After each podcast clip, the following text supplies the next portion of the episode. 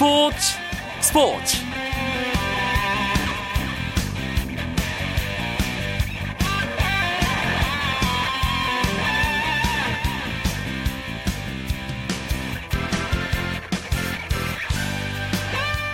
안녕하십니까. 금요일 밤 스포츠 스포츠 아나운서 이광용입니다. 2013 시즌 K리그 클래식 이제 최종 라운드만을 남겨놓고 있습니다. 하지만 우승팀도 대전과 함께 챌린지로 강등될 팀도 득점왕, 도움왕 등 개인 타이틀의 주인공까지도 정해진 것이 아무것도 없습니다. 최종 라운드 종료 휘슬이 울려야 모든 것들이 결정되는데요. 다가오는 주말 최종전에서 운명이 갈리는 주요 포인트들 금요일 밤의 축구 이야기 축구장 가는 길에서 상세하게 짚어드립니다. 먼저 오늘 들어온 주요 스포츠 소식부터 정리합니다.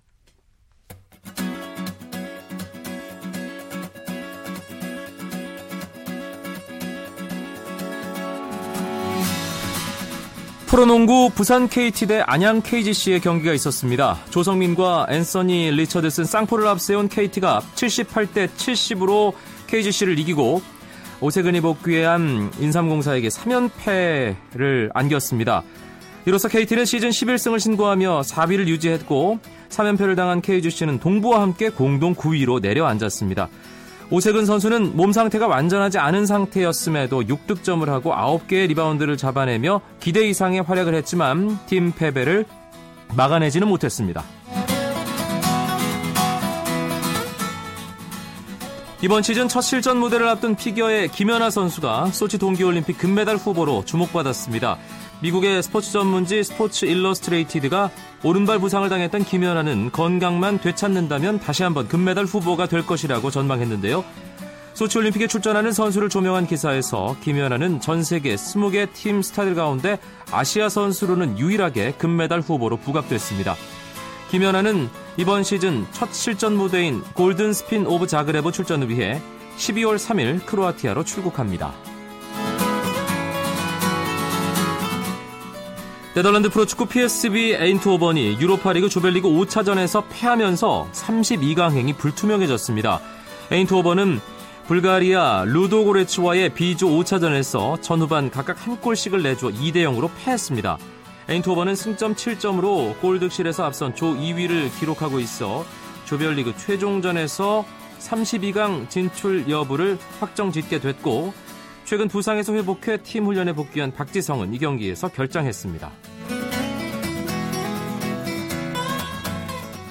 한국 여자 축구 대표팀이 2014 AFC 여자 아시안컵 축구 대회 조추첨 결과 중국, 태국, 미얀마와 B조에 편성됐습니다. A조는 일본, 호주, 베트남, 요르단이 속했는데요. 2년마다 열리는 여자 아시안컵은 내년 5월 베트남에서 열리고요. 8개 나라가 4개씩 두 계조로 묶여 조별리그를 치르고 나서 각조 2위까지 4강에 올라 토너먼트로 우승팀을 가리게 됩니다. 이번 대회는 2015년 캐나다에서 열리는 FIFA 여자 월드컵 예선전도 겸하는데요. 월드컵 출전권은 대회 5위까지 주어집니다.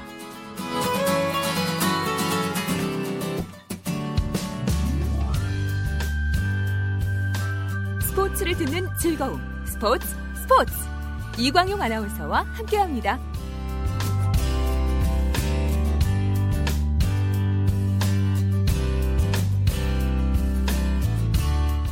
금요일마다 찾아오는 국내 축구 이야기, 축구장 가는 길, 오늘은 나눌 이야기가 아주 풍성합니다. 그것도 K리그 클래식 이야기로만 꽉꽉 채워드릴 예정입니다. 이야기 손님 두 분 스튜디오에 함께 합니다. 스포츠 서울의 김현기 기자, 안녕하세요. 네, 안녕하세요. 스포츠 경향의 황민국 기자, 어서 오십시오. 안녕하세요. 스포츠는 드라마, 뭐 이런 얘기를 자주 하잖아요. 뭐 우린 스포츠 현장에서 일하는 사람들이니까.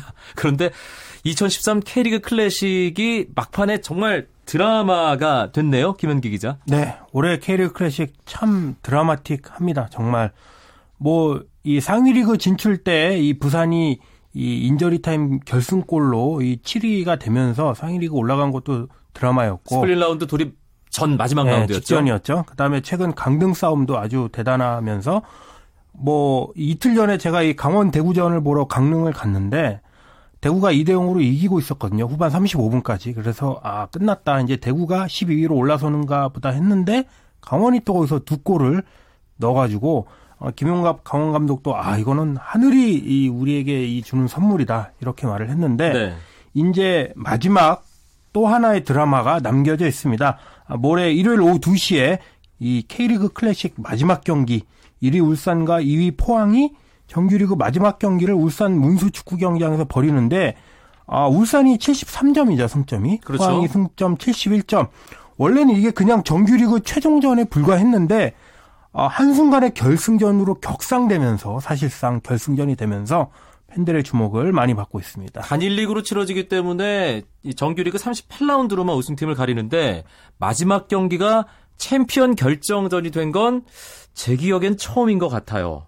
K리그 역사상 예뭐 찾아봐야겠습니다만 제 기억입니다. 주관적인 기억이에요. 황미국 기자.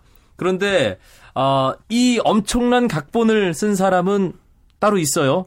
예. 부산의 윤성현 감독이죠. 예, 휴맨이라 부르시는 분이죠. 윤 작가라 불려도 될 것 같습니다. 이 다른 팀이 우승하게 홈에서 우승하게 해주면 안 된다라는 각오를 보이셨는데 그 약속 지켰습니다. 네. 아니 사실 울산이 1대 0으로 앞서갈 때만 해도 아 울산이 우승했다. 이제 뭐 하나는 끝났구나 하는 사실 안도의 마음이 있었습니다. 수요일에 3, 그 39라운드 부산과 울산의 부산 예. 아시아드 경기였죠. 그런데 이걸 또 뒤집으시더라고요. 네. 2대1 역전승. 이 마침 윤석열 감독의 그 친정팀이 포항입니다. 이 포항의 우승을 위한 시나리오를 만들어 놓은 게 아닌가 아니면 뭐 울산의 짜릿한 우승을 위한 시나리오를 만들어 놓은 게 아닌가 싶을 정도로 이 긴장된 구도가 만들어졌습니다. 이- 어떻게 될지 지금 아무도 모르는 상황입니다. 네, 수요일 울산과 부산 경기, 부산 예, 홈 경기였는데 그 경기에서 우승팀이 결정될 가능성이 아주 높은 상황이었어요, 사실. 그런데 부산이 이정우 선수 동점골, 파그너 선수 역전골로 2대 1로 울산에게 한 방 먹이면서 참 재밌어졌는데 경기 후에 윤석열 감독이 또 여러 가지 또 재밌는 얘기를 했더라고요. 김현기 기자. 네, 예, 기자회견 때, 아, 이제, 아, 마지막 라운드가 재밌게 된 것 같다. 그러면서 아, 자기는 TV로, 부산은 이제 정규 시즌 경기가 다 끝났거든요. 네. 일요일 날 오후 2시에 느긋하게 TV로 보겠다. 그래서 그 기자회견장에 있던 많은 이 취재진들을 웃음바다로 만든 올해 아주 최고의 K리그 캐릭터로 어, 올라서지 않았나 이런 생각이 들고 또 하나 이제 뒷얘기를 하자면은 사실 부, 부산은 6위를 확정 지은 상태거든요. 동기부여가 떨어졌을 만도 한데 아, 이 정몽규 대한축구협 회장이 부산 구단의 구단주입니다. 경기 직전에 에, 윤석유 감독에게 우리 홈에서 상대 팀이 우승잔 우승잔치를 하게 하지 말게 해달라 이렇게 문자를 보냈다고 해요. 그래서 윤 감독이 이를 선수들한테 보여줬고 구단주가 하라면은 선수들은 따르는 거죠. 예. 그러면서 정 회장 역시 승부를 아는 사람이다 이런 생각이 들었습니다. 네. 이 대한축구협회장으로 옮기면서 이제 프로축구연맹 총재보다는 좀 더 자유로운 입장에서 아, 그렇죠. 네. 구단주로서의 역할을 한 게 아닌가 그런 생각도 들고요. 포항이 부산에게 엄청난 선물을 받았습니다. 어, 황미국 기자도 얘기했지만 윤석열 감독이 선수 시절에 포항 제철에서 뛰었기 때문에 친정팀에게 아주 큰 선물을 안긴 셈이 됐는데 두 팀 사이에 이런저런 인연이 있다고요.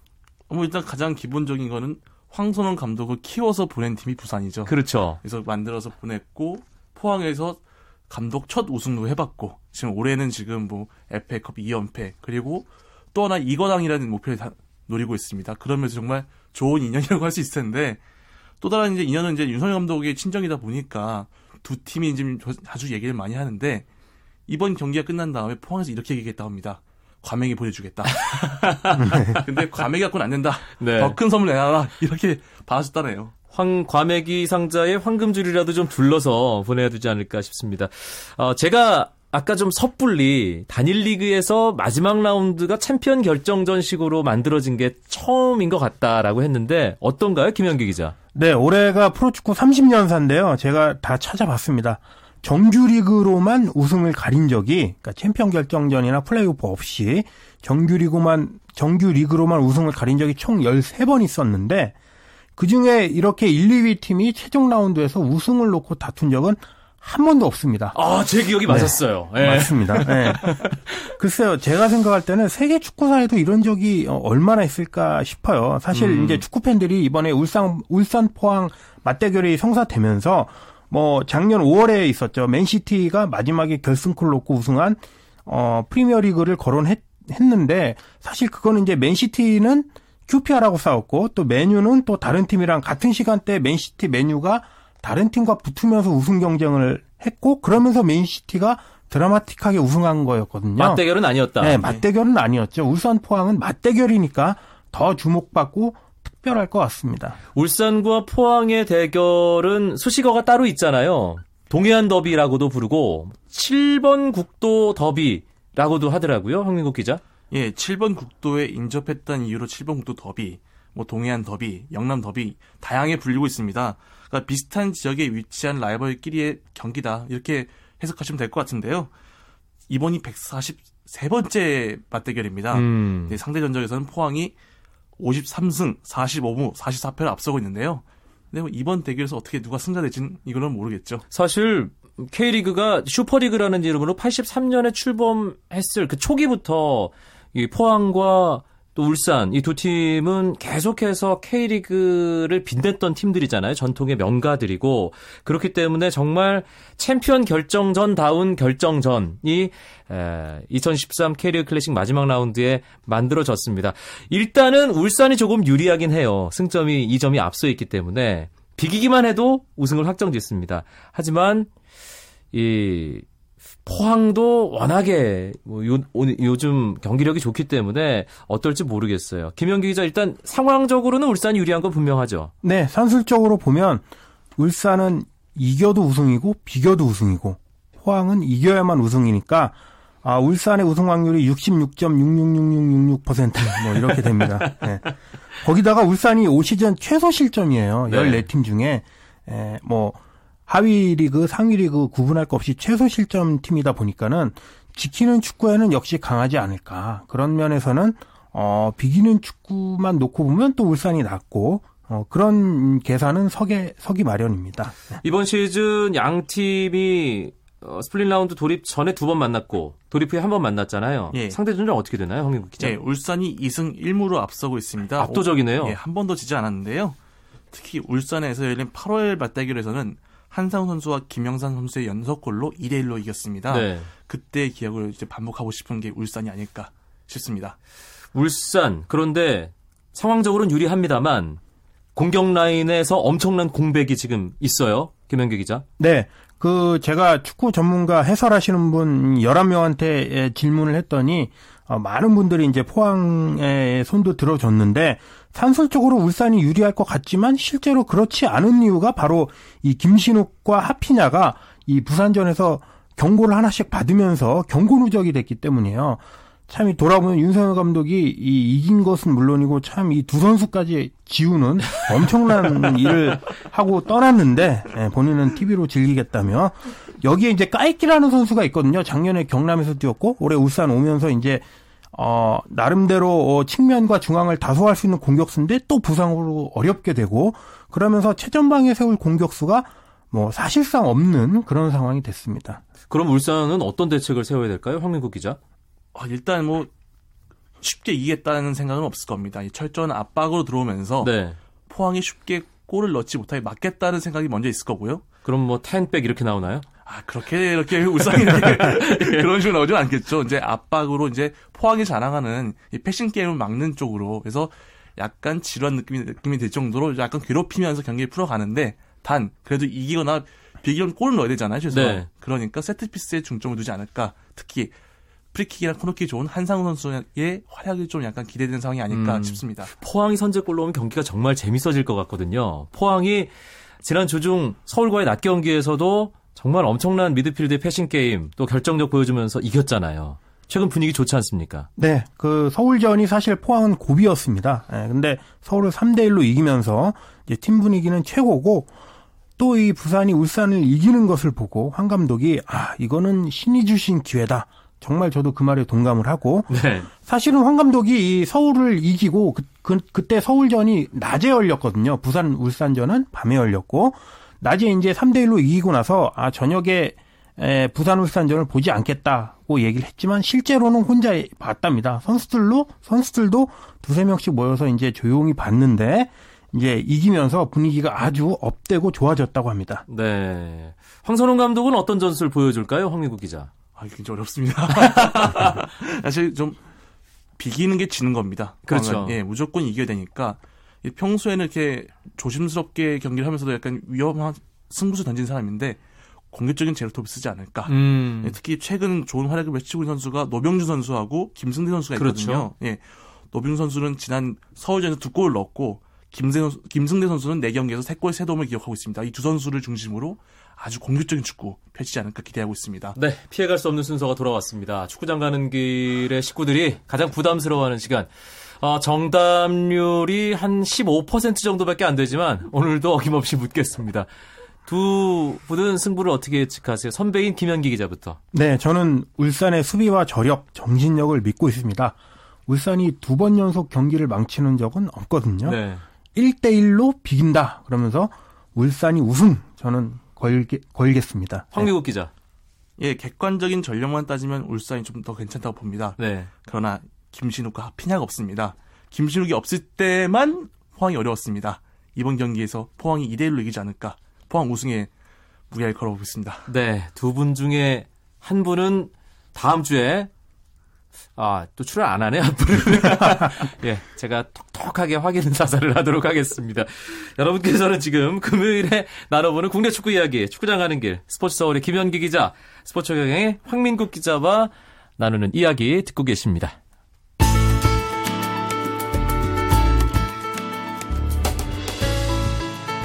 스포츠가 주는 감동과 열정 그리고 숨어있는 눈물까지 담겠습니다. 스포츠 스포츠 이광용 아나운서와 함께합니다. 앞서 K리그 클래식 우승 향방을 예측해봤고요. 이제 아래쪽으로 내려가 보겠습니다. 강등권 경쟁도 마무리가 됩니다. 대전은 강등이 확정된 상황인데 나머지 한 팀이 아직 결정되지 않았죠. 김현기 기자. 네, 대전은 어, 승점 29로 광등이 확정됐고요.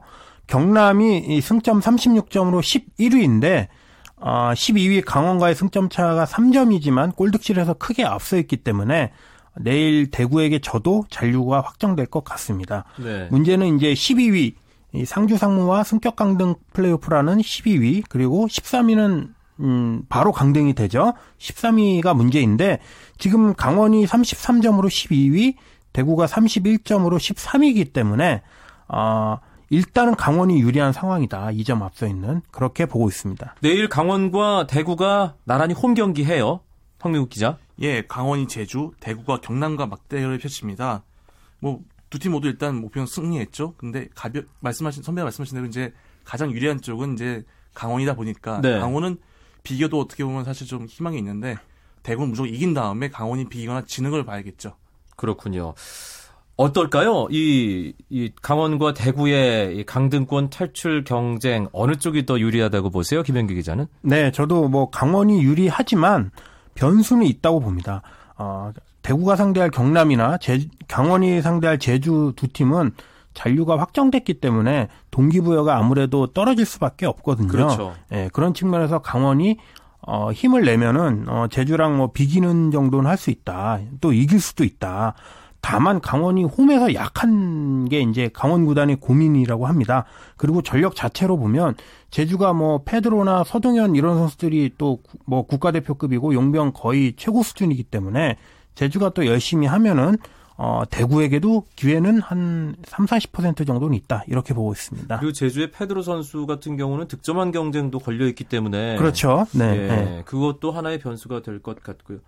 아, 페드로. 선수는 저 이미 떠났습니다. 아 떠났군요. 아, 네.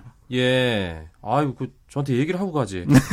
예, 얘기도 안 하고 떠났네요. 예, 알겠습니다. 그런 점도 있죠. 제주가 또 일주일 쉬었기 때문에 네. 강원은 주중 경기를 했지만 뭐 그런 것도 고려해 봐야 될 것 같습니다. 우승팀 강등팀이 30, 아, 40라운드 이제 토요일과 일요일 결정됩니다. 아, 그 밖에 또 어떤 경기들 치러지나요, 황민국 기자? 예, 30일 이미 강등이 확정됐지만 유종의 미를 치러야 되는 대전과 전남이 경기가 있습니다. 네. 당분간 1부 리그에서 치르는 마지막 경기가 될 텐데요. 그러네요. 이 경기에서 무조건 이겨서 팬들에게 1년 뒤에 돌아오겠다 이런 자신감을 보여줘야 될 것 같습니다. 그리고 또 인천과 수원의 경기도 있는데요. 인천이 상위 스플릿에 오른 뒤 한 번도 이긴 적이 없습니다. 그렇죠. 예, 11기, 11경기에서 6무 5패. 마지막 경기는 승리로 장식하고 싶을 겁니다. 그리고 수원도 마찬가지겠죠. 음, 개인 타이틀 경쟁도 마지막까지 재밌게 됐어요, 김현기 기자. 네, 김신욱 선수가 이제 19골인데 아, 포항전에 못 나오죠. 서울의 대안이 18골. 그런데 이제 대안은 작년하고 재작년에 득점왕을 했거든요. 전북전이 이제 내일 모레 남아 있는데 꼭 3연속 3년 연속 득점왕을 해보겠다 이런 자세입니다. 네. 데얀 선수가 어 사실 김신욱 선수와 격차가 상당히 있었는데 이 스플릿 라운드 돌입 이후로 골을 많이 잡아내면서 격차를 점점 점점 줄였고 지난번 주중 경기에서 페널티킥으로 이제 한 골 차까지 줄여놓은 상태입니다. 역전의 가능성 배제할 수 없는데 사실 이 득점왕을 누가 차지하느냐가 중요한 것이 이제 다음 주에 있을 K리그 대상 시상식에서 K리그 MVP와도 직결되기 때문이잖아요. 당연히 김신욱 선수가 지금 이 상태로 울산이 우승까지 한다면 받을 텐데 득점왕이 뒤집어진다면 이것도 또 하나의 변수가 되겠어요. 예, 아무래도 MVP 같은 경우는 사실 뭐 우승팀한테 주는 게 관례였고 사실 이렇게 바뀐 적이 별로 없었거든요. 네. 특히 득점왕까지 이렇게 차지한다면 굳어졌을 텐데 예를 들어서 김민수 선수가 우승과 득점왕 두 가지 했으면 MVP까지 세 가지 다 차지하는 최고가 될 수 있었죠. 그런데 만약에 뒤집혀진다면 포항이 우승을 하고 예. 김신욱도 득점왕을 못 하고 그러면 MVP도 뺏길 수 있는 거죠. 아하. 어, 그 가능성도 배제할 수 없네요. 뭐 저희가 뭐, 뭐 초를 치는 뭐 그런 건 아닙니다만, 예, 그럴 수도 있다. 예, 가능성에 예. 대한 아, 말씀을 드리는 거고요. 준우승 팀이나 어떤 이하 팀에서 MVP가 탄생한 경우도 있죠. 네, 기자. 두 차례 있습니다. 1999년에 수원이 우승했지만 아, MVP가 2위 부산의 안정환이었고요. 2010년에 서울이 우승했지만 어, 제주에 있던 김은중이 어, MVP를 차지하고 그런 두 차례 전례가 있으니까 아, 김신욱 선수 어, 뭐 우승을 하면은 당연히 MVP지만 우승이 꼭 아니어도 뭐 기대를 해볼 만한 것 같습니다. 네. 기자들의 표심이 좀 김신욱 선수를 향해 가고 있다는 그런 느낌도 들고요. 네. 또 어떤 부분 타이틀 경쟁 주목할 만한지 간단하게 에, 정리를 누가 해주실까요? 도움도 예. 예, 뭐 도움왕 경쟁도 있습니다. 이 서울의 몰리네 선수 그리고 전북의 레오나르도 선수 두, 두 선수 모두 13개의 도움을 기록하고 있는데요. 네. 마틴 두 팀 맞대결이죠. 아하. 여기서 도움을 기록한 선수가 득점왕까지 차지합니다. 그 경기에서는 득점왕도 도움왕도 탄생할 수 있겠네. 알겠습니다. K리그 클래식 마지막 라운드를 앞두고 오늘은 아 국내 축구 이야기 K리그 클래식으로만 꽉꽉 채워서 해드렸습니다. 스포츠 서울의 김현기 기자, 스포츠 경향 황민국 기자 두 분 고맙습니다. 네, 고맙습니다. 고맙습니다. 토요일은 챌린지, 일요일은 클래식, K리그 주말이 풍성하게 펼쳐집니다. 가까운 경기장에 찾아가서 현장, 역사 현장을 확인하시면 더 좋을 것 같습니다.